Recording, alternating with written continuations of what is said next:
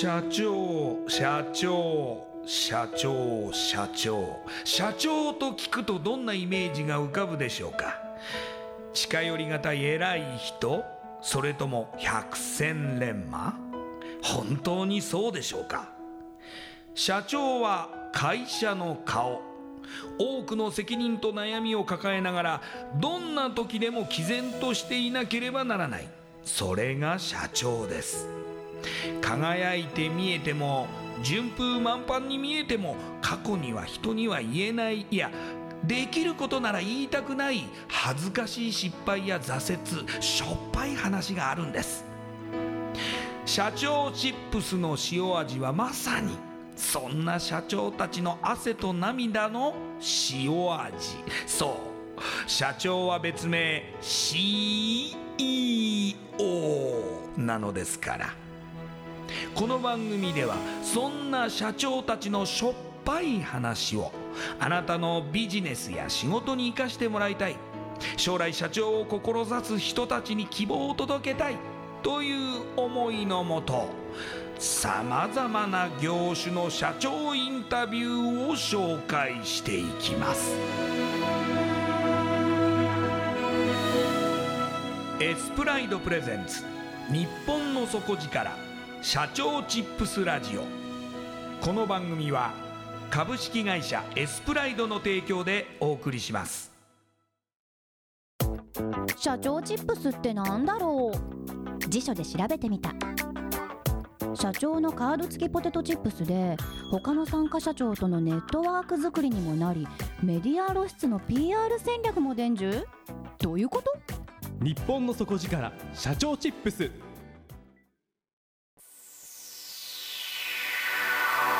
エスプライドプレゼンツ。日本の底力。社長チップスラジオ。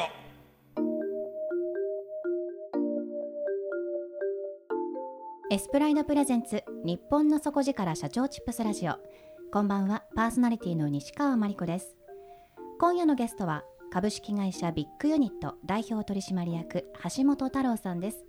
橋本社長よろしくお願いします。よろしくお願いします。まずはじめに私の方から橋本さんのプロフィールご紹介させてください、え橋本さんは大阪体育大学並小高等学校3年生の夏高校野球大阪大会でベスト8まで進み2004年度のドラフト会議で横浜ベイスターズから指名を受けて入団。え当時牛島監督の後輩として注目されましたが2008年に戦力外通告を受け現役を引退されます。引退後は社会経験を積むために、えーノスプロダクターに就職。コラーゲン鍋のレストラン晴れの日で皿洗いからスタートされ半年で店長に昇格し、えー経験を積まれます。その後2013年に株式会社ビッグユニットを設立し現在焼肉ビーフマンそしてビーフマンバルビーハウスなど、えー東京横浜に5店舗経営されていらっしゃいます。それではこの後橋本さんの汗と涙の塩味エピソードに迫っていきます。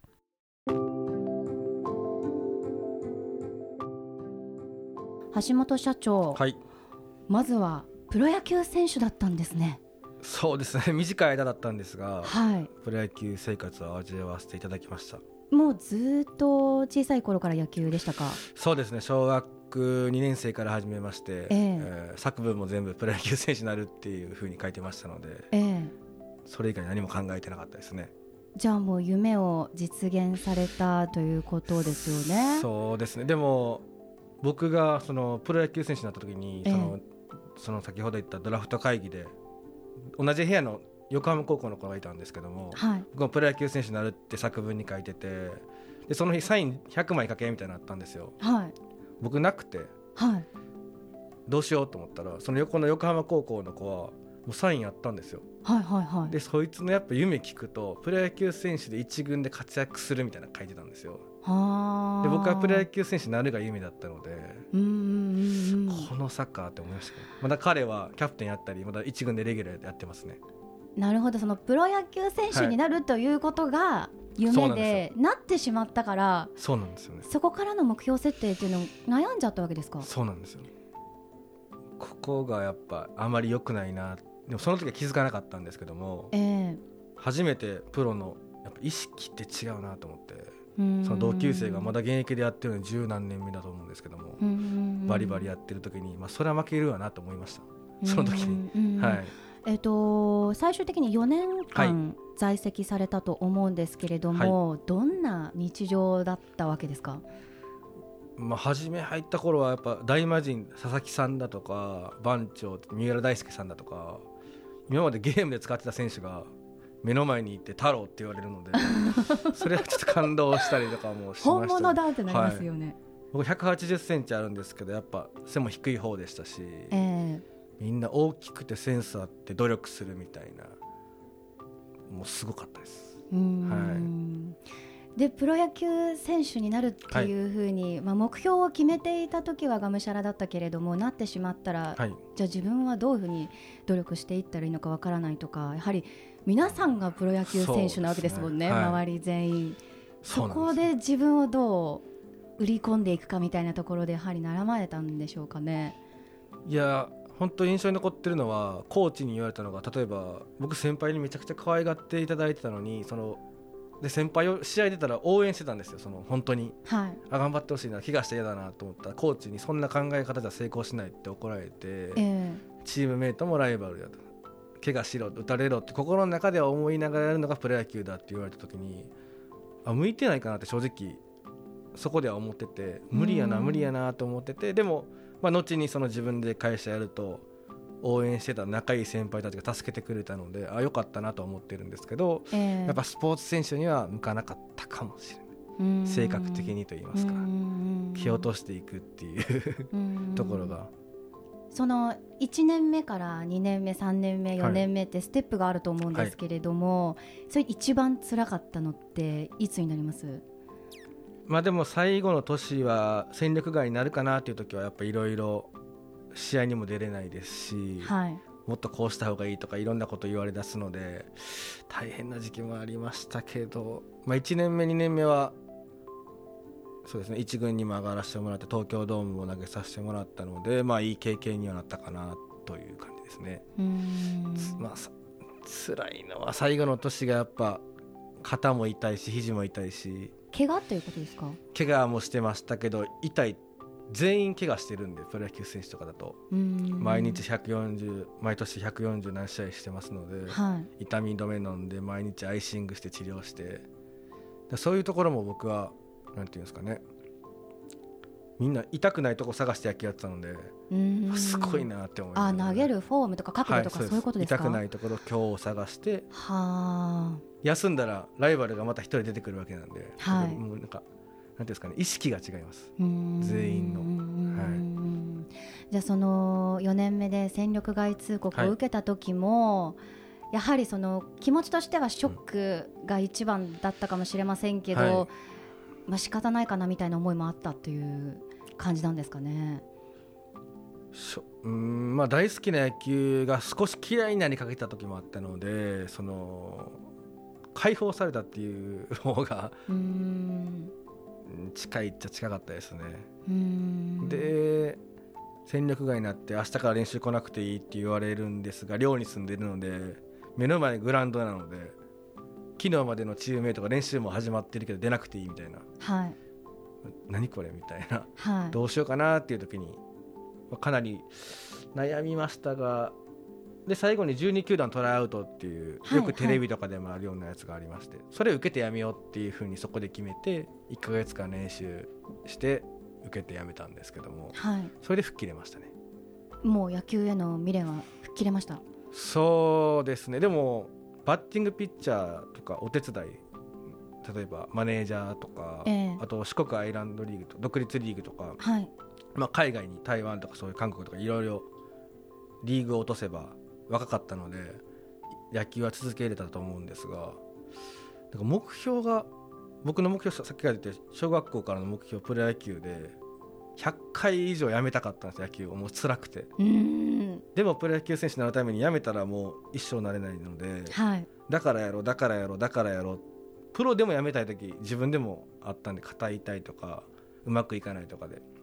でも活躍したいから頑張ろうで次独立リーグとか社会人野球とか行った時にプロ野球になりたい夢がなくなったら辛い時どうやって続けるのかなって思ってそれで絶対やめちゃうなと思ってやめようと思ってそれなら違う自分で会社やろうっていう時に決めると次何が嫌なことがあっても自分の会社やって成功するまでやめないかなと思って決めて始めたんですけど。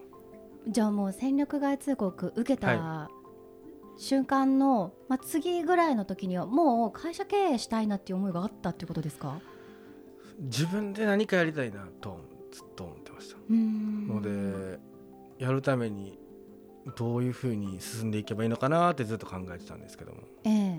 そうですね。でそれでトライアウトを諦めるために受けたんですよね。その本当はみんな続けるためにどっかに受からないかなで受けに来てたんですけど何百人の方も。僕はこのテスト別に受かると思ってなかったんで受かりたいってみんな受けに来てるけど僕は諦めるために受けてこれでもかといってこのテストやめると5年後ぐらいにあれ受けてたらどうなってんのかなっていうのが嫌だったんではい。諦めるために受けたって感じでしたね。なんでもう次の日からは練習一切せずはいどこで働いてどこで勉強してどういう流れが一番いいかなっていうのを考えてました。そこでどういう行動を取ったわけですか？そこでその先ほど言ってもらったノスプロダクターという晴れの日というレストランの社長を紹介していただいて、はい。でえーとそこの社長も元スポーツ選手がセカンドキャリアに興味あるっていう話をされてたのではい。で僕そこで何屋さんかも知らなかったんでその時はやりますって言ってでおいいよってなって何からすんのかどこの店舗ですんのかなって思ってる時から西麻布の晴れの日のコラーゲン鍋のしバイトからスタートなって言われてええ。分かりましたっていうところから始まりました。なるほど、はほぼ社会人経験そうですね。ゼロからのスタートになりますよね、そうなんですよ。で僕も4年になったので高卒でプロ野球に入ったので大卒の方と同じ年に入社っていう形だったんですけどなるほどあやばいなと。ええ。大学卒業した人たちと戦うのはまずいかなと思ったんですが、まあ、とはいえプロ野球も社会人だったのでその礼儀とかあとご飯とかはい。夜のご飯の席順だとかどういうふうにしたらいいというのがめちゃくちゃ厳しかったので、ええ飲食店やってもバイトの子とか社員の子がいやああれどう見ても先輩やねんかあの人にこうやらなあかんやんとかあるじゃないですか、はい。そういう空気の読み方が全然みんな知らんなっていうところであプロ卒業でしてよかったなとは思いましたそれでそういうところがやはり培われていたから半年で店長に昇格されたってことですかね。そうだと思いますねなんか最初の頃は店長も僕の一個上でいたんですけども真面目でい言われたこと絶対やるみたいなはい。で、まあ、言うたらなんか野球で言ったら真面目な選手やなって感じで思ってて、ええ。いや僕ならホームラン打ちたいから、はい。売り上げ倍にするためにどうするかなってずっと考えてて、うんうんでこうした方がいいよこうした方がいいやんって言ってそれでもそれは飲食店のルールの店員的にはダメかなとかよく言われてて。うん。はい。でも本当に倍近くなって。はい。えでもこっちの方が良くないですか？こっちの方が良くないですか？って変えていって半年後に店長になってその店長違う店舗行ってたんで。よしまず第一クリアやなと思ってました、た同じポジシションのライバルと思って思いながらやってたんで仲は良かったんですけどもやはりその例えが全部野球なんですね。野球しか分かんないんで面白いですね。いつも自分の店でもはい。横の店流行ってたら相手チーム強いと、うーん。なんで強いか調べろっていつも言うんですよ、えそのええ例えばお店が綺麗とかユニフォームが綺麗みたいな感じで、なんか声が出ているとかえはい。ご飯が美味しいとか絶対理由があると思うのでお前野球部やったやろって。あそこのチームどう見えるって。で自分たちはどこ足りひんって言っていつも野球の話ばっかりしてます。うーん。じゃあもう本当にあのビッグユニットの社員さん、皆さん野球の考え方で。あそう全員野球部で。もうなんかえ全員野球部ですか？全員野球部ですだから最初の頃はサッカー部も帰宅部もいろいろいたんですけども はい。僕のやり方が多分野球部すぎてはい。みんな辞めていって結局残ってんの野球部出身ばっかりであ分かったと。次から雇う時に何部か聞けばいいやと思って。うんうんうんで野球部だけ紹介してもらったりとかしたらもうそのままみんな辞めずうまくいってる子が多いので、うーん全部野球でやってます。やはりその独立されて今現在されているのは飲食店ですけれども、最初に入られたところでは、まあ、レストランも皿洗いからはい。されましたけれども、石鹸の、はい。そうですね。あのイスラエルのサボンというええ。会社のも系列でやってましてええ。それもまだ青山表参道に1店舗しかない時だったのでで今やし多分304050店舗ぐらいあると思うんですがすごいですよね。はい。うん、でその頃も、えー、とお友達の野球選手に使っていただいたり例えば横浜やったら横浜で有名な選手が来てくれたりとかしてあの選手も来てるんだって有名になっていくところを見ていったのであ自分のブランドもこういうふうに展開していきたいなっていうふうには思ったんですけども。そこで自分のブランドとして飲食店をはい。選ばれた理由ってありますか、えーっと本当はよ洋服だったり車屋さんとかいろいろやりたいかったんですけども、えーっと牧場大元を抑えたいなと思ったのではい。神戸牛の牧場がたまたま野球 また野球になっちゃうんですけどもえ野球部の知り合いのお父さんが牧場を持っていたのでえへえ。それで直であの直送してあげるよってことになったのではい。あこれは強みやなと思ったのであうのん。焼肉屋をオープンすることになりました。なるほど、はあとは特徴とかってあるんですか？うーんななんていうんですかね。あれ、えー、とロゴをあの牛のロゴでムキムキにしたんですけども、はい。あのー現役時代にいい肉食べないといい筋肉つかないって言われてたんですよ。で安いお肉を食べると安い筋肉しかつかないからいい肉食べてパワーつけろってよく言われたのをロゴにしたんですけども。はあ。それで牧場のお父さんにそういう話をすると赤身のお肉を入らせてくれっていうので僕らは赤身を売りにしてるんですけども、はい、なんで赤身のお肉食べて筋肉つけようみたいなロゴにしてます。あーじゃあなんか油がたくさんあって霜降りがたくさん入ってて、とろとろでみたいなのじゃなくて、はい。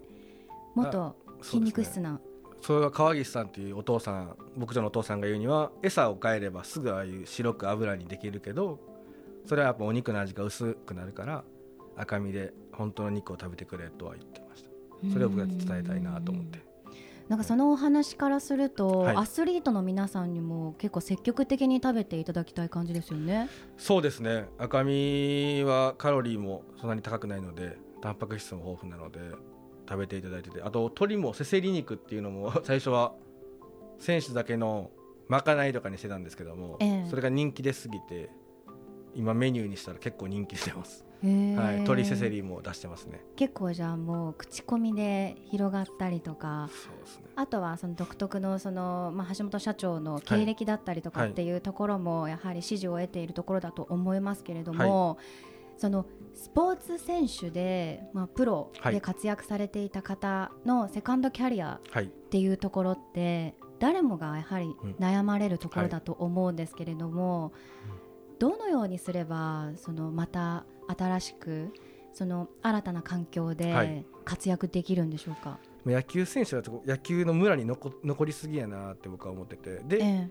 辞めた時に残ってた貯金で飲食店やるのでミスってんのかなって修行してる人なかなかあんまりいないと思うので、で僕はそこから4年間修行させてもらってあこうスタッフの意見とかも分かるし自分こういう洗い物してたから例えば急に来て「早洗え」って言われたら「えなんで?」って思うことも自分言われてたので言わないようにしようとか、うんその下積みがセカンドキャリアでプロ野球選手で店やってる人たちはやった方がいいのになっていつも思ってました。うんでやっぱ野球界の村抜けるみたいな。プロ野球選手もみんななんでもっと新しい業種に行かないのかなみたいな、うん。例えば不動産に働けば家借りる時買う時全員お金持ってるんで、ええ。その人に言うだろうし、ええ。車屋もそうですし服も着るでしょうしどんどん広がっていくのになっていつも思います。うん。選手もやっぱ困ってるんでうん。どこで服買おうかなとかも。うん。はい。またいい人材を採用するためにどのように工夫されてますか、もうさっき言ったんですけど野球部しか考えてなかったんで 本当いいのか悪いのか分かんないんですけども野球部ばっかり使ってます。うん。はい。野球部ってでもなんでいいんでしょうね。チームプレーとしてはみんなのいいところダメなところを補っていくというところではいいと思うんですけど一人に弱いですね。ああ、はい。そっか。えっとじゃあチームで、はい。まあ、結果を出すっていうことに長けている、そうですね。リーダーシップみたいなところはどうなんですか？まあそれはキャプテンタイプはどうなんですかね。まあなんかよく言われるのはレギュラーじゃないキャプテンが一番すごいって言われてますよね。その縁の下の力持ち。そうですね。みんなが認めて実力プレーではなくチームをまとめるっていうそういう子が会社にいるといいってよく聞きますわ。はい。そのような方も野球部どんどん採用してそうですね。増やしていきつつです。店舗を増やせば増やすほどってことですね。そうなんですよ。なんでみんなスターで先ほど言った通り外に出ればプロ野球選手っていう元プロ野球選手看板つくのでフランチャイズとかで地元でみんなビーフマンやっていってもらうのが僕の結構夢でして。なるほど、はい。仙台出身の人は仙台帰ればずっとスターなので仙台でビーフマンを先ほど言ったと通り貯金ですぐ自分の店で出しちゃうと潰れることが多いので僕らがもう東京でやってることをフランチャイズ仙台でやりませんかみたいなのをやっていきたいなと思ってるんですけど。はい。またその、まあ、野球選手だった方、はい。アスリートだった方のセカンドキャリアとして社長になられる方も結構いらっしゃるでしょうし、それ以外の方も社長になられる方たくさんいらっしゃると思うんですが、はい。そのような方に向けて橋本社長のご経験からアドバイスやメッセージをいただきたいんですがおはい願いできますか、まあ、僕もその先ほど言っていた4年間修行させていただいたとかプロ野球とか小学校から野球やってましたが何事もやっぱりやってみなきゃ分かんないなと思いますので悩むいや悩んであと資格1個取ろうとか2個取ろうよりは僕はやっぱやってみることが大事だと思うのでまず第一歩踏み出してほしいなと思います。まず第一歩を踏み出して私はビーフマンに行きたいと思いますので。ぜひよろしくお願いします。その美味しい神戸牛をはい。ぜひ一度味わわせてください、はい、サービスしていただきます。ありがとうございました、はい。今夜のゲストは株式会社ビッグユニット代表取締役橋本太郎さんでした。ありがとうございました。ありがとうございました。インパクトのある PR がしたいけどどうしたらいいのか採用の時学生の印象に残せるようなものがあればな社長同士のつながりを作りたいんですけど社長さん悩んでいませんかその悩み解決しましょう日本の底力社長チップス